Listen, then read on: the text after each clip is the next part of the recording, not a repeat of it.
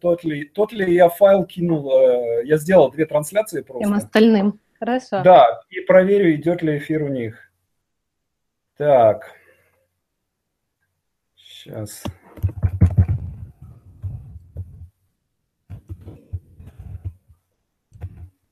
Коллеги, если вы нас слышите, напишите, пожалуйста, в комментариях, слышите вы нас или нет. Так, сейчас я посмотрю, пока у нас ноль зрителей. А, нет, все, вот начали подключаться потихоньку. Окей. Окей. Все, трансляция идет, уже восемнадцать зрителей в прямом эфире. Все, отлично. Коллеги, я вас приветствую. У нас сегодня в нашем эфире нашего сценарного онлайн телевидения сценарист Ирина, сценарист, креативный продюсер Ирина Аркадьева, один из соавторов сериала «Сладкая жизнь», третий сезон которого сейчас с оглушительным успехом идет в эфире канала ТНТ. Привет. Привет. А меня все видят? Или только ты меня? А, да, да, да, нет, все, тебя все видят. То есть вот так же, так же э, вот то, то же, что ты видишь на экране, то же самое, то же самое видят. Я вижу зрители. Только народ тебя. Ну, э, вот время от времени, как, там, карти, когда, короче, когда ты говоришь, э, картинка переключается, и зрители видят тебя. А когда я говорю, картинка переключается, и люди Понятно. Видят меня. Вот, у нас уже... Э, Да, у нас уже около пятидесяти человек в прямом эфире. Значит, коллеги, давайте так, вот у нас формат обычно такой. Я задаю вопросы сначала, вот, и э, гость отвечает. И это продолжается безобразием минут сорок. А потом э, я читаю ваши вопросы в, э, в комментариях. Поэтому вот если э, там уже несколько вопросов есть, э, пожалуйста, в продолжении нашего разговора задавайте вопросы в комментариях, и я их потом Ирине зачитаю. Окей, слушай, ну, э, прежде всего, э, э, ну, вот то, что э, у меня, у меня же здесь эфир, да, как бы он, так, это как бы, ну, немножко такое ненастоящее телевидение, да, потому что телевидение очень специализированное, очень, очень вот строго для сценаристов, вот, а мы же люди ненормальные, и нас э, интересуют как бы совсем не те э, вопросы, которые интересуют обычных зрителей. Вот э, скажи прежде всего, э, где, у кого и как э, ты училась писать сценарий, то есть как получилось, что ты э, стала сценаристом, кем ты хотела стать в детстве, и, э, как ты как бы шла вот, этапы большого пути. Этапы большого пути. Uh-huh. Я с тринадцати лет работала в журналистике, я работала в Юнпрессе, писала всякие статьи. У нас на даче соседка по даче, тетя Наташа Киселева, uh-huh. она была журналистом, Радио Юность было такое. И вот я там ей uh-huh. с тринадцати лет как-то помогала, что-то писала, что-то делала. Потом uh-huh. я писала во всякие, росла, писала во всякие молодежные журналы. Ну, тогда был Cool Girl, но туда я не писала, там был какой-то молоток, еще что-то. Потом... Пошла по взрослым, начиная с авторевью, там была какая-то женская рубрика, потом пошел mm-hmm. глянец, Космополит, Трапыр. Я училась на филфаке Московского mm-hmm. университета педагогического. И на четвертом курсе я попала случайно, реально случайно, потому что мне что-то нужно было по журналистской практике с сайта Мосфильма какую-то информацию получить. Я залезла, увидела там приглашение на курсы редакторов сценариев и фильмов. Насколько я знаю, они идут сейчас до сих пор. Вот. Mm-hmm. И... На четвертом курсе сдала досрочную сессию и отправилась туда. И там вместе с Женей Никишовым. И от, до нас Женей предыдущий курс закончил Валера Федорович. Они сейчас оба продюсера ТНТ. И Валера, собственно, продюсер от ТНТ «Сладкой жизни». Вот, мы учились там полгода, пять дней в неделю, с девяти до четырех. Два дня в неделю смотрели кино. Там нас преподавали все, уже сейчас, к сожалению, многие умершие преподы ВГИКа и вообще представители старой киношколы. Приходили на мастер-классы Соловьев, Адабашьян, ну, там очень э, Абдрашитов, мы всех их терзали. Mm-hmm. А, вот, потом Женя остался на Мосфильме, Никишов, а меня взял Сильянов к себе на СТВ, и я полгода работала на СТВ вместе с Валерой Федоровичем, он был редактором, и я была редактором. И mm-hmm. поскольку у меня, да, преподавал Бородянский Александр Романилович на Мосфильме, я потом пошла к нему на ФДПО, на факультет дополнительного образования во ВГИК, и, собственно, мой, получила мой второй высший. Мой да. мастер. Я у него там же на ФДПО учился. То есть ты, видимо, либо передо мной, либо после меня у него Я училась. Думаю, что я, да, после тебя училась, потому что я там еще какое-то время пропустила. Это был две тысячи... Ой, как бы не соврать. две тысячи пятый - две тысячи шестой, либо... А, нет, это, это до меня. Я, я в две тысячи восьмом закончил. А, значит, значит, да. значит ты... две тысячи пятый - две тысячи шестой да, раз... Наверное. Угу. Да. А вот смотри, это же все-таки редакторская работа, да? То есть ты, ты, работала вот кем, редактором? Кем, кем, кем ты себя видела? То есть вот ты представляла себя, себя как бы кем? То есть ты думала, я буду работать редактором, да? Или я буду... Э, Мне там, было двадцать писать... лет. И я не очень mm-hmm. представляла, кем я буду. Сейчас мне вот тридцать два, и я примерно представляю, что я хочу быть дальше сценаристом и креативным продюсером. Работала Но... редактором, потом начала писать благодаря Свете Фричинской, которая сейчас креативный продюсер России, а тогда она была редактором у Валера Петровича Тодоровского. И первые три mm-hmm. сериала я под ее чутким руководством написала. Работая при а мы, с, а мы с тобой познакомились, это уже было после, да? То есть это, это, у, тебя уже были, у тебя уже были сценарные работы какие-то? Да, у меня были короткометражки. Мы с тобой познакомились, я работала на СТС в должности ведущий редактор. Да. Веду, ведущий редактор СТС Медиа. Да-да-да. Слушай, вот э, смотри, интересная штука такая. Вот как... Э, Вот мы с тобой, мы же с тобой работали изначально, да, ты была редактором. Мы, э, мы делали, я просто для, для зрителей как бы расскажу, мы делали проект под названием «Кости», адаптация американского сериала «Bones». Э, я с огромным удовольствием вспоминаю то время прекрасное, э, там проект был не, не, не сильно простой, да, но мне кажется, мы... По крайней мере, время мы проводили очень, очень неплохо. Он сценарно вот. Прекрасный, я считаю. Он очень выверенный сценарно. А, да. а вот как бы уже на съемках, там, по, мне, мне кажется, по большому ряду причин, и производственным, и техническим, из-за того, что там было куча режиссеров, угу. он не, не очень удался. Он прошел. И... Ну да, да, да, я со, с оценкой согласен. Но, э, тем не менее, вот что меня...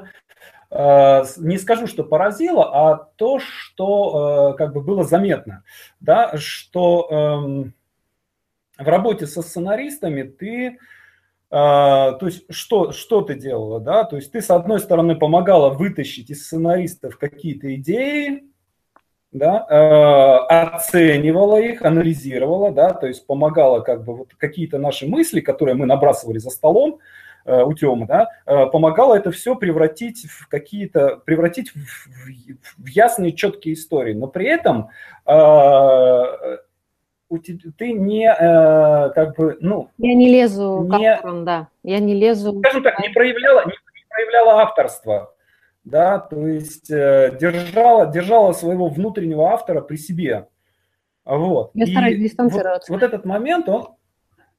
Да-да-да, то есть я не, там, ни разу не слышал от тебя, там, мне не нравится вот это, да, например, да, то есть вот такого не было, или мне нравится вот это, да, сделайте так, или не сделайте так, то есть э, это было обсуждение на уровне, там, ну, насколько логично, насколько интересно, насколько достоверно и так далее, и так далее.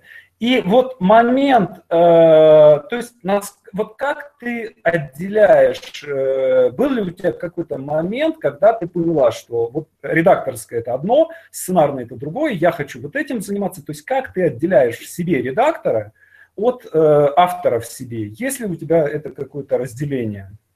Когда мы с тобой работали на костях, я уже параллельно писала «Сладкую жизнь» с Петей Внуковым, с моим соавтором. Вот. И еще параллельно, как редактор, вела с Сергеем Лукьяненко, мы должны были запускать по его книгам проект.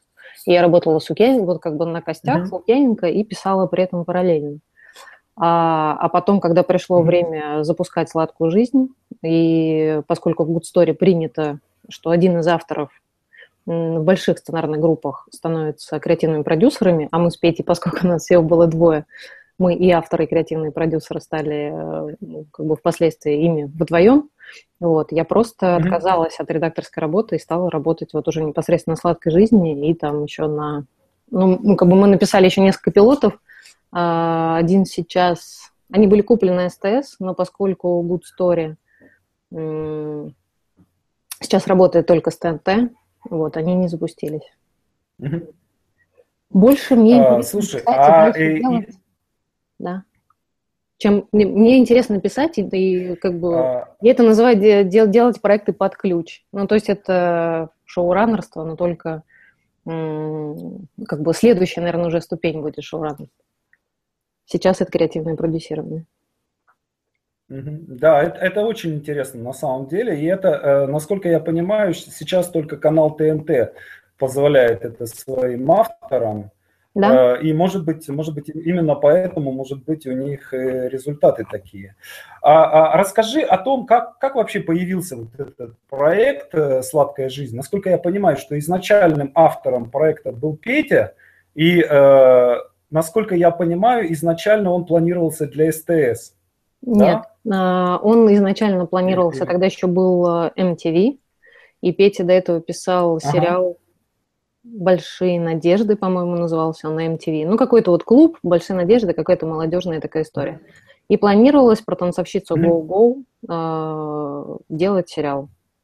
И год он его писал, если даже не чуть больше. Это была совершенно другая история.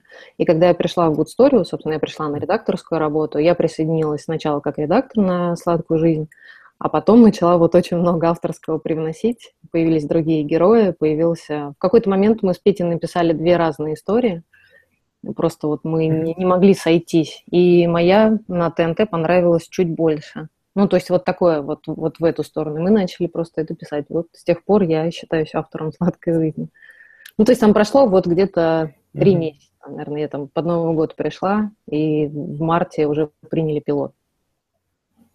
Не потому что я такая прям прекрасная, я думаю, а просто потому что так сложилось, не хватало женщины, потому что сериал, в сериале много героинь женщин, и когда они туда пришли, за них кто-то должен был отвечать. И так просто получилось, что я за них отвечала, у нас пошло. Петя отвечал за э, героев мужчин, я вот за баб, и мы пошли писать.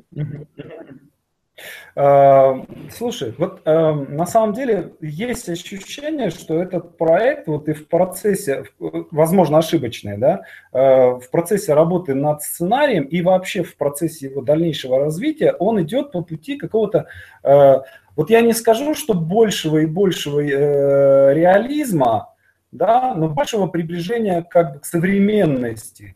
То есть э, в нем нет, э, нет такой как бы сказочности, которая есть в очень многих наших сериалах, да, когда мы э, конструируем какую-то выдуманную реальность в тех же костях. Да, то есть это абсолютно выдуманный мир, в котором существуют какие-то герои, да, герметичные, э, в который зритель как бы вот заходит, попадает, и он вместе с героями проживает какую-то жизнь.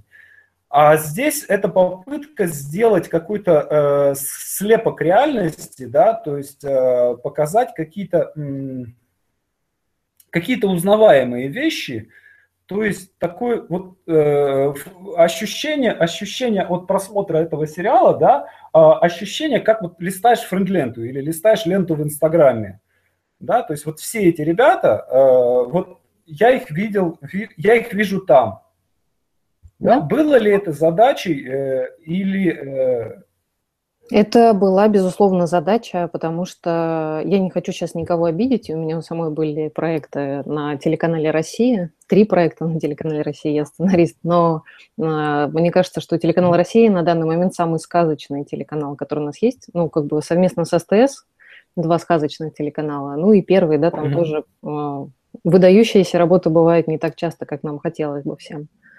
Потому что я тоже благодарный зритель, и когда что-то выходит новое и крутое, я прям отдаю дань уважения его авторам. Вот, была задача, да, сделать по правде, потому что если пересказывать «Сладкую жизнь», первый, допустим, сезон, мать-одиночка, танцовщица Go-Go из Перми приезжает покорять Москву. Ну, это вот прям второй канал, вторым каналом погоняет, и... но смотря как делать. Поэтому в Good Story, поэтому я не люблю читать заявки. И не... High concept назвать это сложно. Low concept. Мы изначально да, остановились есть... да, на low concept. Да, да, да. Очень хотелось вот. да, посмотреть на нескольких героев, там шесть-семь человек, и их отношения между собой по чесноку. Мне, кстати, кажется, что это больше удалось во втором сезоне, нежели в первом. Но мы старались. Да, по поводу сезона тоже, не знаю, может быть, ошибочное ощущение. Мне казалось, что когда вы сделали первый сезон, да, я его просто взахлеб посмотрел, что редко бывает с русскими сериалами, вот, прямо скажем. И у меня было ощущение, что просто вот, да, выложились, выдохнули, как бы вот прям абсолютно цельное, законченное высказывание, и непонятно совершенно, как бы, ну, что еще, что еще к этому можно добавить. А, как вот когда вы э, начинали это делать, да, бывают ситуации, когда люди пишут и сразу же думают, ага, во, во втором сезоне у нас будет вот это, в, в третьем сезоне будет вот это, да, то есть уже как бы начинает экономить усилия а, и начинает экономить историю, просчитывая арки на следующие сезоны. Вот думали вы об этом, о продолжении, или вы э, как бы... Нет, мы не думали. Выдохнули, написали. Мы не знали, какова будет судьба, потому что тогда только ТНТ начинала линейку драматических сериалов, сейчас они называют это линейка киносериалов, и мы были первыми. Параллельно с нами снимался пилот «Озабоченных», пилот «Измен», и мы mm-hmm. все, насколько я помню, в апреле сдавали свои пилоты. И никто не знал, поскольку мы были пионерами. Это был первый, ну, помимо «Моими глазами», и потом прошла студия семнадцать, но таким как бы вот откровенным сериалом ТНТ мы были первыми. Вот. И мы не знали, как пойдет, и нам откровенно говорили на канале, что мы будем смотреть. Но когда мы уже сделали, когда сделали шесть серий, они еще не были в эфире, они понравились на ТНТ. Дули Райан говорил, что вот это то телевидение, которое я хотел бы смотреть. Он так и про Физрука, про Физрука говорил, я про первый сезон, насколько mm-hmm. я помню. И нас он хвалил, понравилось, и нам заказали второй сезон. Еще до эфира а, первого. Но там незадолго, на самом деле. И мы во втором точно так же выложились. Мы решили немножко подвинуть жанр в сторону драмы. Mm-hmm. Вот. Также выложились. И точно так же, когда мы уже доделывали, нам сказали писать третий. Никогда не, не думаем на, наперед. То есть всегда садимся с чистой головой. У нас всегда это происходит в сентябре. Как начинается mm-hmm. школьный год, вот у меня это такая, такая ассоциация. Закончили съемки, в сентябре садимся, в сентябре, в октябре. Здравствуй, осень, Новый год. Mm-hmm. Вот. Uh... А насколько я понимаю, вы, вы пишете в соавторстве, да? Вы пишете вдвоем. И э, Good Story – это одна из, ну, может быть, ну, немногих компаний, в которых э, практикуется Writers Room. Э, насколько вот можешь рассказать подробнее о, о самом процессе работы над сценарием э, вот в такой ситуации? Как это, как это выглядит, да? И э, какие преимущества, какие недостатки такой, э, такой работы над сценарием?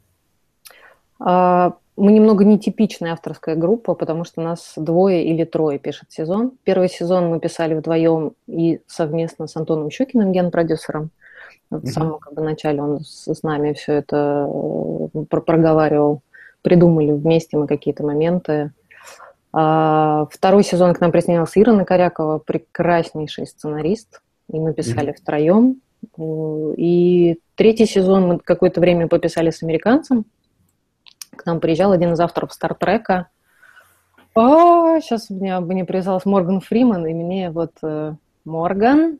Слушай, а можешь, можешь рассказать? Это, это вот очень интересно, да? Вот э, если, если это не запрещено, если это не секретная информация, вот расскажи, вот, что это такое? Вот э, в какой момент вы решили, да, или кто-то там, начальство решило, ребята, у вас там... Вам нужен американец, да? Это как объяснялось вообще? Как это происходило? Мы на самом деле... Это всегда нам предлагалось, но не mm-hmm. было необходимостью. А когда мы сделали, написали и сняли два сезона, и поняли, что мы ненавидим героев, правда, потому что мы с ними живем каждый день, потом кастингуем, а кастингуем мы, и совместно с режиссером, а потом мы с ними на съемках, потом они у нас все в друзьях в инстаграмах, в фейсбуках, тебе... тупо эти лица уже надоедают, не просто даже персонажи, а вообще ты в каком-то аду, потому что ты с ними больше, чем с семьей проводишь время. Вот. И мы сказали, mm-hmm. что мы хотим, да, можно, если это можно, то пускай приезжает и поможет нам немного по-другому посмотреть. Приехал, и мы... Очень нам помог именно посмотреть по- по-другому на, вот, на третий сезон, на героев и на истории. Ну, а вот почему говоря... американец? Почему именно американец, а не, допустим, там, не знаю, а давайте позовем звезду сценариста, да, давайте позовем Илью Куликова, там, условно говоря, да, пусть он взорвет наш сценарий изнутри, да, и, и даст какое-то новое... Это сам. Почему именно? Мне интересно, потому что, на мой взгляд, результат отличный. Вот. И, на мой взгляд, эта тенденция правильная, да, когда приглашается консультант, который смотрит со стороны на проект, да, и дает какой-то, э, вот чуть-чуть, чуть-чуть какой-то э, новый, новый какой-то поворот. Во-первых, приезжает непредвзятый человек. Ничего не хочу сказать про Илью, но Илья полноценный состоявшийся отдельный сценарист со своими проектами. И, допустим, если бы меня, вот я себя ставлю на место человека, которого бы пригласили на третий сезон в успешный сериал, я бы пришла и начала бы туда прям вот фигачить свои идеи и на них настаивать и все такое. Я думаю, что я бы разрушила. Поэтому с отечественными соавторами здесь, ну, как бы состоявшимися и известными работать странно. Там, широко известными. Вот. Поэтому американец. А потом же в Good Story есть многолетняя практика. Практически в каждой группе сценарной, в каждой в райтинг-руме сидит американец, потому что начинали с Ворониных, начинали с адаптации. И с тех пор нравится. Приезжает человек с абсолютно другим взглядом. Его не волнует производство. Его не волнуют какие-то наши там обстоятельства. Он тебе, вот ты с ним можешь общаться только по сценарию, по тексту и по драматургии. Это очень перетряхивает. Это вот как... Я в свое время для этого японский язык начинала изучать, когда ты просто садишься на два часа выпадаешь из жизни, потому что все не так. У тебя ты читаешь сверху вниз, справа налево, и у тебя перегружается голова. Именно поэтому американец. Ну, для меня это так. А вообще, потому что в Good Story есть практика, есть сценаристы, которые постоянно приезжают на разные сезоны, на разные проекты. Вот. Можешь описать, скажем, ну, условно говоря, обычный рабочий день в Writers Room, вот работа двух-трех соавторов и одного американца. То есть, что, как это выглядит? Мы приходили. Как вы общаетесь, да? У нас был переводчик, потому что, ну, чтобы убыстрять проект, процесс, прошу прощения. Да-да. Вот. И когда мы что-то, ну, как бы какие-то излагали свои мысли уж совсем концептуально, она очень быстро переводила. Так бы мы там долго стопорились. К тому же американцы стоят дорого. Вот. Поэтому у нас было только четыре недели, и нужно было очень продуктивно поработать и придумать, мы это называем скелезодники, это предпоэпизодники нового сезона. Приходили в двенадцать часов. Или в одиннадцать, я не помню. В одиннадцать-двенадцать у нас примерно так начинает работать. Запирались в комнате и прерывались только на обеденный перерыв. С американцем работать очень тяжело. Когда работаешь вдвоем или втроем, ты можешь сказать, извините, ребята, мне здесь написали, мне нужно ответить на письмо, там мне мама звонит, там у меня дома дети или еще что-то. Отвлечься, уйти на час, у меня голова болит, еще что-то. Американец дисциплинирует. Мы с ним придумывали, как, вот, как я уже сказала, скелезодники, мы с ним придумывали сюжетные арки. Поэтому вот одна за другой у нас четыре доски в кабинете. Мы писали по, сначала арки на сезоны, потом каждую линию отдельно, вот пока, собственно, уложились, да, все написали. Он вычитывал наши поэпизодники, давал свои комментарии. Но, честно говоря, после того, как он уехал, мы еще два раза переписывали сезон, поэтому его вклад в третий сезон минимален. Абсолютно минимален. Я вот даже сейчас не могу сказать... Он не придумывал за нас сезон, он нам помогал. То есть, когда мы там, какие-то выкидывали вообще сумасшедшие идеи, он говорил, почему бы нет. Поскольку я в нашей паре с Петей больше отвечаю за производство, он за сценарий, мы как бы делимся, кто там главный, раз в полгода меняемся местами. Он главный во время сценарной работы, я главная на производстве. Ну, не прям главное, главное, но вот как бы так мы разделились. Вот. И когда мне хотелось очень сказать, Морган, извините, мы это никогда не снимем, он говорил, давайте не будем сейчас думать, мы просто пишем, мы просто придумаем. Uh-huh. Вот, расходились, при, при, прерывались ровно на час, потом приходили и опять придумали. Меня этот месяц выжил невероятно. Я была очень рада, что Морган уехал, потому что приходилось очень много работать. Но а, у тебя как ощущение? Вот ты после этого месяца выросла профессионально? Я вообще считаю, что я выросла в Good Story как сценарист. И благодаря соавтору, и благодаря Антону Щукину во многом. Угу. И благодаря Моргану, да. Ну, то есть я стараюсь вообще, я жадная до новой информации, и я все стараюсь брать, брать, брать, и в копилочку складывать, и использовать. Ну вот Good Story в этом плане, конечно, уникальная компания, потому что это единственная компания, куда я пришел и увидел на столе э, там, или, или на подоконнике там, ряды учебников по сценарному мастерству на да. английском языке. Вот, то есть то чего, то, чего на самом деле у нас же обычно продюсеры так с презрением к этому относятся. Что такое? Зачем, зачем нам учебники? Зачем тебе учебники? Ты что, не талантлив? Вот, поэтому... Ну, есть еще такая штука, что, допустим, мои друзья все считают, что я занимаюсь творчеством. Я бы не назвала это творчеством, это офисная работа. Каждый день есть э, законы, по которым ты работаешь. Ну, точно так же, как они есть. Там, есть рецепты у кондитеров, есть рецепты, там, какая-то технология у строителей, еще что-то. Мы точно так же работаем. Только плюс еще нужно уже ну, как бы не делать из этого таблицы в Excel, вот, а просто еще что-то переносить. Но это ежедневная работа. Потом начинаются съемки, точно такая же ежедневная, ужасная, двенадцатичасовая работа шесть дней в неделю, когда ты ну, да, присутствуешь. Вот ты знаешь, мне, вот мне кажется, вот то, что ты рассказываешь, да, это то, к чему на самом деле как бы стремятся сценаристы, не понимая, что это на самом деле. То есть вот люди говорят, мы хотим, мы хотим творческой свободы, да, нас достали продюсеры, нас достали редакторы там, и так далее, и так далее.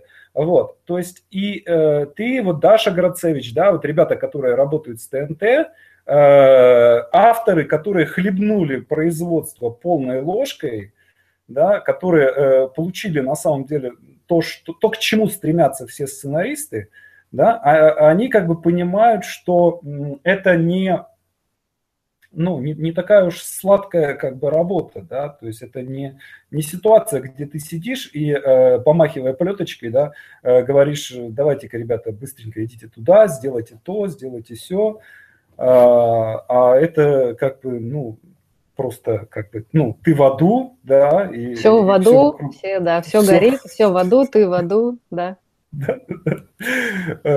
Окей, хорошо. Я вот прости, что я тебя перебиваю, потому что когда ты отдаешь, когда ты как автор, вот в сценарном цехе же не, не, не зря жалуются, отдали, продали сценарий, его там началось, и потом за мной десять раз переписывали.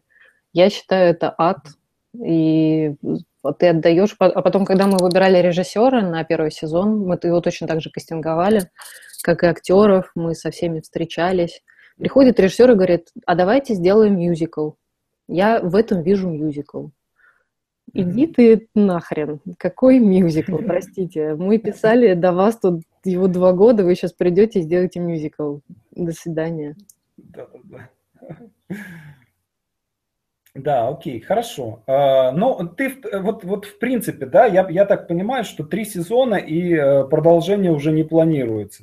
Изначально был заказан полный метр еще, хотели полный метр, но в связи с тем, что ТНТ сейчас хочет, открываю всем секрет, если вы еще об этом не знаете, ТНТ хочет запускать мувики по пятницам, решили ага. полного метра сделать пятничный мувик по сладкой жизни, но, к счастью или к сожалению, просто вот когда во время третьего сезона я была третий раз беременная, и у меня трое детей, теперь я от этого отвалилась, не знаю, приснюсь или нет, пока этим занимается Петя, мой соавтор. Вот, насколько я знаю, там еще как бы работа не, не, не продвинулась никуда, поэтому, возможно, будет мувик, возможно, нет, не знаю, вот сейчас буду... То есть это будет продолжение или это будет некая итоговая история, ну, вообще пересказка? Мы придумали, мы накидали идеи, мы показывали их осенью, мы придумали три совершенно разных мувика, про что это может быть, с одними героями, с другими. А осенью не было принято, в декабре мне нужно было рожать, вот, поэтому mm-hmm. это немножко притормозилось. Я не знаю вообще, что это будет, правда, ну, потому что на данный момент ничего нет, и мы... все, что могли придумать на тот момент, написали. Дальше не стали делать, а как дальше будет, я не знаю. Пишите все мувики. Для... Понятно. Слушай, а вот эта театральная история, вот эта постановка в театре, что там, в театре эстрады, по-моему. Ну, это антреприза. Это, это, по, это по вашему сценарию или Нет. это отдельная какая-то пьеса по мотивам с этими героями? Это тоже написал Петя. Я не имею к этому отношения, не знаю, к счастью или к сожалению. Сходим на премьеру, посмотрим. Вот. Петя всегда хотел написать пьесу, отношения к сезону не имеет. Там четыре главных героя, и они вот, их просто играют актеры «Сладкой жизни». Исследуется там тоже тема тридцатилетних и семейная. Ничего общего не имеет с сезонами ни с какими вообще. Насколько... Ну, понятно. Ну, спин-офф. Короче, просто отдельная история с этими вот актерами, антрепризная, Вася Бархатов ставит. Понятно. Не самый плохой. А, окей. Ну да, да. А, слушай, а, а, окей, хорошо. А, какие планы на будущее? Что после «Сладкой жизни»? А... Мы с Петей как бы пишем. Ну да, поскольку я как бы зимой, вот часто у меня... младшей дочери пять месяцев, под, подвыпала из офисной жизни, из авторской комнаты выпала. Петя за это время пишет uh-huh. свой проект, я пишу, я сменила соавтора, там, мой соавтор работает тоже на Т Н Т, вот, и мы, когда можем, мы с ним встречаемся. Сейчас у нас идет кастинг, мы написали новый пилот, сейчас практически всех откастинговали, и uh-huh. мы, ну, либо для Т Н Т, либо для Первого канала, скорее для Т Н Т. Мы не продавали просто его еще. Мы показывали, он нравился. Ну, как бы, да, поскольку у нас у каждого свои дела есть, мы боимся профукать все сроки, и поэтому пока не подписываем договоров. Но я думаю, а, что в ближайшее время этим займемся. А что за проект? Что-нибудь, два слова хотя бы можешь сказать? Тема я, или еще что-то? Я поняла, что я не умею, к сожалению, писать ничего другого, кроме как про то, что я вижу и знаю. А это тридцатилетние отношения... И угу. кризис, наверное, тридцати лет, который приходит, когда ты задаешь себе вопросы. Есть такая штука, что ты для всех лузер на самом деле. Вот, допустим, девушка не замужем в тридцать, но у нее офигенная карьера. Она все равно, все равно лузер, потому что она не замужем. Если она была замужем, и у нее есть дети, но она в разводе, она лузер. Если успешный мужик не женат, он лузер, потому что все равно найдутся и родственники, какие-то друзья, и говорят, ну и что, зато у него нет детей, он вообще там ходит один. И вот про такие штуки, mm-hmm. мы, ну, когда мы их обсуждали с автором, нам стало это интересно, про стереотипы, навязываемые обществом. Я не могу сказать прям вот о чем это. Если «Сладкая жизнь» для меня история mm-hmm. это про выбор, про неправильный mm-hmm. или правильный выбор, который мы можем сделать, но не делаем, и герои тоже могут сделать, но не делают, то это история про, осоз... ну, наверное, про осознание себя в обществе и вообще в жизни. Вот в тридцать лет. Mm-hmm. И это комедия. Ну, хоть не мюзикл. Ну, я надеюсь, что да, не придет режиссер, не снимет мюзикл. Так, окей, а, у нас, а, у нас уже сто десять человек в эфире. Давай я а, посмотрю, м, посмотрю. А... Так, Марк Левин говорит, Саша, чуть опусти камеру по углу. Горизонт завален. Ребят, но у нас, у нас же такое специальное домашнее телевидение. Это, это такая концепция, да, это такой Ларс фон Триер, догма. Вот, поэтому давай, давай я пос- посмотрю вопросы, э, вопросы из нашего эфира. Коллеги, если у вас есть вопросы, то, пожалуйста, э, задавайте. Так, сейчас я посмотрю, уже, уже есть тут. А, существует ли в Good Story Media практика выдачи про, э, потенциальным авторам тестовых заданий? Если нет, то каким образом можно вписаться в комнату авторов? Тестовые задания есть. По ним всегда очень трудно понять, потому что ты получаешь... Ну, ну, ну, это невозможно. Пока ты не работаешь с человеком, невозможно понять, какой он. Может, он опаздывает каждый день на полтора часа, тебя это бесит, и поэтому ну, ты не можешь тупо... Даже если он талантливый чувак, ты не можешь с ним работать, ну, потому что это не... не, не, не ну, ты должен уважать своих коллег. А, поэтому как попасть? А, я не знаю, как будет в этом году. Вообще два раза в год Good Story собирала сначала бесплатно, потом, по-моему, за три тысячи рублей. Но ну, это потому что всегда было там в предбаннике, в фойе, пряники, чай, кофе, бумага, все, что выдавалось сценаристам. То есть, ну, как бы вот неделя стоило обучение три тысячи рублей, что на самом деле копейки, потому что, ну, собственно, да, вот все это ели, пили и писали, ручки всякие, блокноты. Вот. А сейчас не знаю, устраивает ли. Там были дни всех наших трех продюсеров Зайцева, Щукина и Логинова. Приходил Дули Райан один день.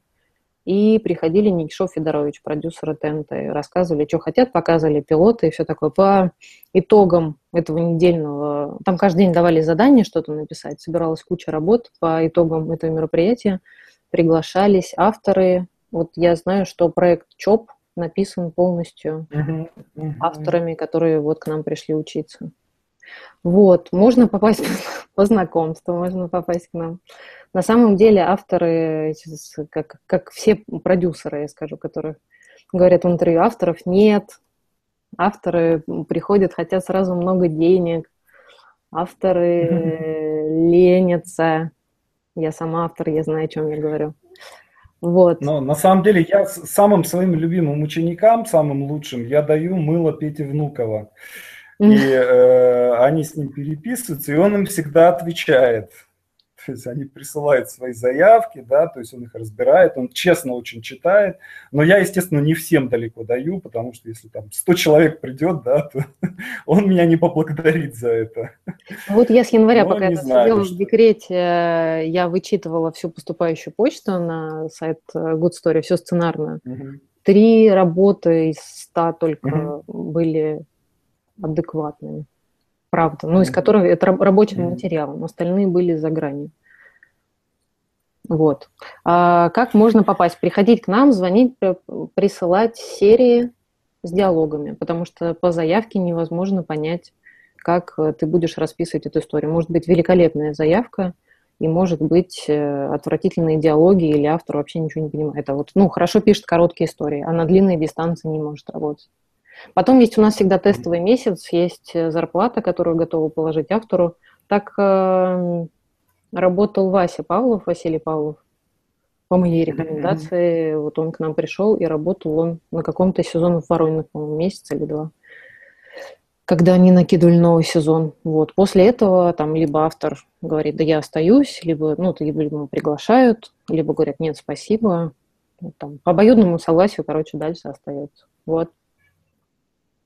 Так можно попасть. Разными способами. Угу. Так, э, окей. Читаю следующие вопросы. Ева Туник. А может ли главный герой или герой быть двуликим? Например, быть примерным семьянином и важным членом общества. На самом деле он военный преступник, бьет членов семьи и так далее. Breaking Bad. Там он сначала был хорошим, потом постепенно сделался плохим во имя благородной цели. Чем хуже он становился, тем больше росла популярность сериала. Как это объяснить? Цель облагораживает, но не до такой же степени. А, а, ну, как в жизни. Может хороший человек стать плохим? Ну, да. Может. Была история про многодетного отца, который убил в Фейсбуке, все ее искали, Ирина. Да, да, да, да. Раз, и вот да. про него никто не, не мог подумать. Ну, как бы, пожалуйста, конечно, может. Я считаю, что люди меняются. Не прям кардинально в этом сезоне он хороший, а в этом плохой. Потом, я считаю, что не бывает хороших и плохих героев, они бывают только в очень правильных советских фильмах и в сказках типа «Морозко». Потому что мы все с вами хорошие люди. И у каждого есть скелеты в шкафу, у каждого. И поэтому не нужно бояться их вскрывать. Вот и все.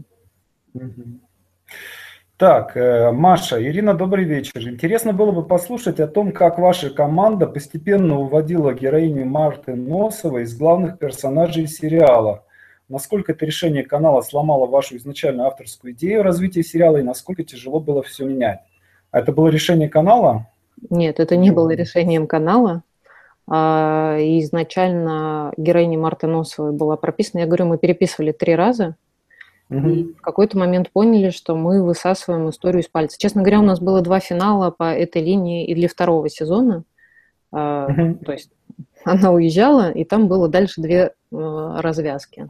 Была не вставлена сцена, которая объясняет, умер ли герой Игорь или нет. Ну, в общем, есть еще производственный проект, не делается только на этапе сценария, он еще и на этапе производства и монтажа завершается окончательно. Вот третий сезон мы доснимали восьмого-девятого мая, у нас еще были съемочные дни для третьего сезона, для седьмой серии.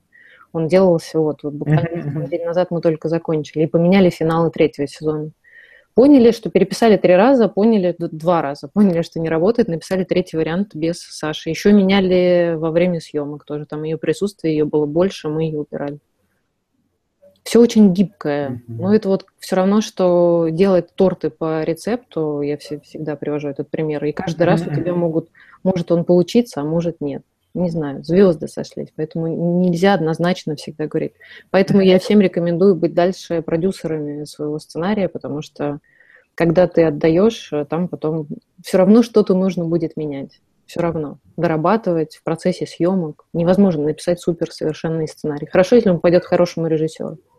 И тогда он будет за тебя делать твою работу. Угу. Вот. Так, Станислав Курцев. Здравствуйте, Ирина. Если можно, то немного о технологии взаимодействия с другими авторами на сериале. Каким образом осуществляется взаимодействие? Через главного автора? Или вы периодически собираетесь вместе, чтобы оговорить какой-то отрезок сценария на несколько серий вперед? Вы как с Петей вместе пишете или, или разбиваете, делите серии или линии? Делите? Мы арки придумываем вместе, поэпизодники мы придумываем ага. на досках вместе. Потом мы просто делим, uh-huh. ну, допустим, первый пишет Петя дома по эпизодник, вот мы придумали его, написали на доске. Петя уходит с домашним заданием писать его, записать его в вордовский файл. Вторую серию я ухожу с домашним заданием. Либо там мы следующий день просто посвящаем тому, что мы оба набиваем два по эпизодника. Там написали а, две серии. Петя сидит свою, пишет, uh-huh. я сижу свою, пишу. Диалоги мы пишем, всегда уходим отдельно, пишем независимо друг от друга и потом просто учитываем.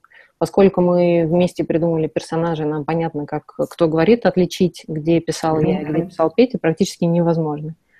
Когда приходит третий автор, всегда его первый драфт очень сильно отличается. И мы его переписываем уже с Петей совместно. Ну, больше Петя переписываем. Вот. Так, точно так же... И... А, нет, в, в авторских комнатах, где больше людей, я повторюсь, да, что мы единственная комната с таким маленьким количеством авторов. А mm-hmm. там твой пример работы в Good Story, когда вы просто... Ну, это была адаптация, когда вы просто расходились, да, там Миша Дурнин. Ну, да, да, да. Ты просто как бы расходились по, по домам, и новые да. писали. Вот. А, есть один автор главный всегда, он же mm-hmm. в дальнейшем является креативным продюсером, он уже в дальнейшем идет, и его мнение финальное, да. Mm-hmm. А, так, Ирина, когда у вас родилась идея по поводу сериала «Сладкая жизнь», ну, в принципе, про это ответила. Как долго вы писали этот сценарий? Петя писал первый сезон, повторюсь, год до меня, и потом год вместе со мной. Просто мы параллельно потом в какой-то момент, когда у нас было определенное количество серий, начали кастинг, начали искать режиссера, параллельно дописывали, и потом плавно запустились в производство. Всего, ну, два-три года первый сезон занял. Следующий сезон пишется полгода, снимается еще полгода. Ну, снимается три месяца, производство полгода. Сезон в год. Угу. Ирина, вы сказали, что канал купил некоторые ваши сценарии к сериалам, но в запуск они не пошли. Скажите, вы как автор не теряете в гонорарах, если ваши сценарии не сняты? На ТВ платят один раз или после запуска в производство сценаристу приходят еще какие-то финансовые вознаграждения? Нет, когда ты продаешь сценарий, ты получаешь, собственно, ты передаешь права. Это были не сценарии, не, не полностью написаны, это были пилоты. Один из пилотов, насколько я сейчас знаю, перекупает другая компания, перекупает ее Ars Pictures. Мы писали совместно с ней. И они будут делать, ну, как бы, помимо этого факта, я больше ничего не знаю. Они пилот перекупают, и они, а они да, со своими авторами пилот, будут это делать. Понравился пилот, uh-huh. да, и они, наверное, со своими авторами будут делать. Uh-huh. Ты просто как-то uh-huh. продаешь точно так же, как и все. Продаешь пилоты, продаешь диалоги. Ну да, когда покупают, получаешь деньги, когда не покупают. Да, когда не покупают, сверху мы ничего не получаем. Как, но все мы хотим, естественно, еще что-то получать. Да, Дмитрий Колесников. Ирина, как вы относитесь к учебникам по сценаристике? Штудируете в писательской комнате? Нет, мы работаем в это время, в котором вы предлагаете нам штудировать учебники. Лучший учебник, это вам скажет и Валера Федорович на ТНТ, и Женя Никишов, это учебник Леонида Николаевича Нехорошего. Согласен. А, да. Просто это Библия. Вот он, он да. у нас лежит в кабинете. Угу. Вот Отличный все остальное учебник. Можно читать в свободное от работы время. Угу. Так, Иван Гусев. Как в российском кино сейчас оценивают качественность сценария? Не знаю, как. Просто, а можно уточнить вопрос? Я не очень понимаю. Качество сценария интересно, нет воды, современно. Что ну, еще да. соответствует каким-то законам драматургии. Ну, основным хотя бы. Перспектива для аудитории, перспектива на, на то, что с, фильм вызовет интерес у аудитории, у зрителей. Это же всегда рулетка, точно так же, как да. говорят про полный метр, точно так же про сериалы. Всегда рулетка, и даже руководители телеканалов не знают, пойдет или нет. Ну да. Допустим, у нас выше рейтинги, чем у «Измен». Но «Измены» наделали вот такой вот шум, а мы там чуть меньше. А по, если сравнивать цифры, мы их обгоняем там практически на единицу. Поэтому как вот оценивать? Не, не знаю. Ну да. Так, скажите, пожалуйста, существуют ли варианты удаленной работы для сценаристов или обязательно нужно жить в Москве? А, в Москве точно. Есть вариант удаленной работы, у нас написан сценарий, он продан на ТНТ, но пока он не находится в производстве, писал Антон Щукин и его соавтор. Mm-hmm. Они вместе обсуждали, его соавтор, я не помню, как ее зовут, к сожалению, уходила писать домой. Потом они встречались там условно раз в неделю, я сейчас боюсь соврать, но условно раз mm-hmm. в неделю встречались и как бы, ну вот, вот как ты, Саша, работал, тоже no, обсуждали, yeah. там раз в неделю, раз в две недели собирались, обсуждали. Вот. На расстоянии по скайпу это все очень, ну, это мало реально. Ну да. В, в Москве, да. Так, и, э, Дмитрий Колесников. Ирина, откуда вы черпаете идеи, сюжеты, детали? Газеты, интернет-издания, соцсети? Из жизни. Откуда? Откуда еще можно? Да, да, да. Ты смотришь, тебе что-то нравится, записываешь, запоминаешь. Друзья рассказывают. У меня есть история, которую я не знаю, куда пока вставить. Надеюсь, вы меня ее не украдете. Очень крутой а, кастинг-директор в нашей стране. Сейчас она уже является продюсером одного из телеканалов. Тогда она была агентом а, популярных актеров. Тоже не скажу, что вы ее не разоблачили. Она выходила замуж в тюрьме в Уфе. Она уехала с совещания с Эрнстом, потому что у нее в семь утра была регистрация, ну, то есть ей нужно было приехать в колонию строгого режима в Уфе и выйти замуж. И потом она там два года еще ждала мужа из тюрьмы. Ну, то есть вот такие вот истории. Когда ты там на нее смотришь и говоришь, как это возможно? Не, не знаю, вот так это возможно. Ну, вот ты знаешь, мне кажется, если ты напишешь э, такую сцену, да, то продюсеры посмотрят и скажут, ну, э, вот, ну, что вы придумываете? В жизни так не бывает. Это у вас уже... Ну, нам такое говорили, когда в первом сезоне Марк в гостинице фен отрывал от стены и бил себя током, потому что от этого бывает эрекция. Мы показали ссылки, что такое возможно, потому что мы не с потолка это взяли, мы погуглили. Вот, и узнали, что такой эффект бывает от удара электрическим током. Поэтому... Вот. Так, отлично. А в интернете врать не будут? Да, действительно. Так. Можно всегда Александр... самим написать в интернет, а потом, интернет, да, да, да. а потом искать. Вот видите, написано. Поэтому. Так, вопрос. Почему в третьем сезоне поменяли режиссера? Потому что Андрей Джунковский согласился на другой проект другого канала. И мы, соответственно, его поменяли. Так, Ирина, гей-пару Марк Роман в третьем сезоне мы не увидели по цензурным соображениям или по каким-то иным? Марк выбрал Ксюшу, и у них линия с Ксюшей. Собственно, только по этим соображениям и не увидели гей-линию, потому что Марк определился. Угу. Так, из, вопрос. Изначально предполагалось, что сериал будет с матом. Да, а, но приняли кучу законов. Угу. Меня вот, я не знаю, как вас, меня лично не смущает, когда запикивается по телеку мат. Но поскольку первый сезон там был, кстати, мат минимальный, потом приняли какой-то закон, по которому все нельзя слушать теперь. И даже когда мы пикаем на постпродакшене, на звуке нас просят запикивать слово полностью. То есть, допустим, простите, бля, а, нельзя «б» оставить, а-ля запикать. Ну, то есть даже обозначать нельзя. Поэтому здесь мы рабы лампы. Здесь мы прислушиваемся к мнению канала и законодательства. Так, э, вопрос. Ирина, скажите, пожалуйста, в своей работе вы опираетесь на зарубежные сериалы? Ни на что не опираюсь. Открою вам секрет. Я не смотрела ни одной серии «Игры престолов», например. Я, у меня нет столько времени, чтобы все смотреть, быть в курсе, опираться. А потом я знаю за собой такой... Я всегда смотрю несколько серий каждого нового сериала, стараюсь. Ну, не каждого нового, а вот те, которые на слуху, по крайней мере, или те, которые рекомендуют друзья. Либо там в офисе у нас там все смотрят какой-нибудь сериал, и вот мы его тоже смотрим. Нет времени смотреть все, правда.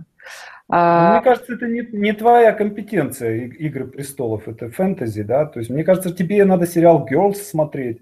«Girls» я посмотрела, я когда-то начинала писать один из сезонов «Барвихи», и нам тогда Дули Райан в приказном порядке всем авторам сказал mm-hmm. посмотреть «Girls» и, и «Skins» mm-hmm. мы смотрели. Да-да-да. Mm-hmm. Mm-hmm. Вот, ни на что не опираюсь, просто пишем, просто работаем. Когда ей что-то нравится, просто просматриваем и говорим клево, там вот офигенная история. Так, вопрос. Как писать хорошие диалоги? Хороший вопрос. Поскольку у меня есть в моем послужном списке сериал «Ранетки» такой, я написала два сезона в соавторстве с Светой Фричинской, там еще был ряд диалогистов. Вот, mm-hmm. и не считаю, допустим, те диалоги хорошими. Нужно не заигрываться, наверное, в литературу. Не знаю mm-hmm. как. Нужно, ну вот разговаривают люди, нужно понимать, как герой у тебя будет разговаривать, какая у него речевая характеристика, и ее придерживаться, вот и все. А не, не писать, как в книжках. Mm-hmm. Mm-hmm. Нужно общаться, наверное, с много, слушать, смотреть как можно больше. Получать информацию. Угу. Не, не, так, нет вот. Вообще секрета такого. Угу. А, ребята, как называется объединение? Good Story Media. Good Story, хорошая история медиа. Да, но как а, бы официально она называется АПлюс, потому что она сейчас входит в, ком... в Газпром Медиа. Поэтому у нас два, угу. две заставки: АПлюс и Good Story Media. Угу, угу. Так, вопрос. Мы полностью перешли на американские технологии или есть отличия? Строго спрашивает нас, наш, нас телезрительница Тамара. Американские технологии чего? Написание сценариев? Ну, видимо, они да. в разных, в разных э, авторских комнатах, они разные. Мы пишем вдвоем вот так, и мы можем mm-hmm. три дня ничего не делать, разъехаться там по своим делам, семейным или еще каким-то важным, а потом сесть и написать серию. В другой авторской комнате другой главный продюсер, а у нас их трое, Антон Щукин, Антон Зайцев и Логинов Артем, и они все разные, и методы написания, и дальнейшего производства все разные. Я не могу давать универсальных советов. Я вот не, не могу писать, допустим, наверное, как пишут в Воронинах. Я не могу писать, наверное, в очень большой авторской группе, потому что я там потеряюсь. Я так думаю, не знаю, как будет на самом деле, поэтому...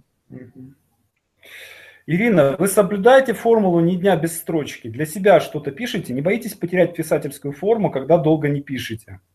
Я вот тебя, Саш, ненавижу, потому что ты на костях прислал мне тридцатого, что ли, декабря сценарий, который я, естественно, не читала. И прочитала только после новогодней. Ты единственный сценарист, который каждый день пишет по расписанию.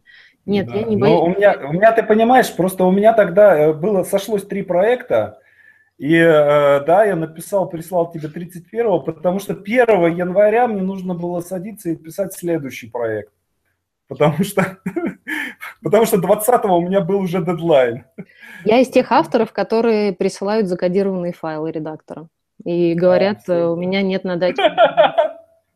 И все авторские уловки, если вы будете работать со мной как редактором, все уловки я знаю, и многие из них придумываю еще, еще хлеще. Поэтому я другим тоже не даю спуска.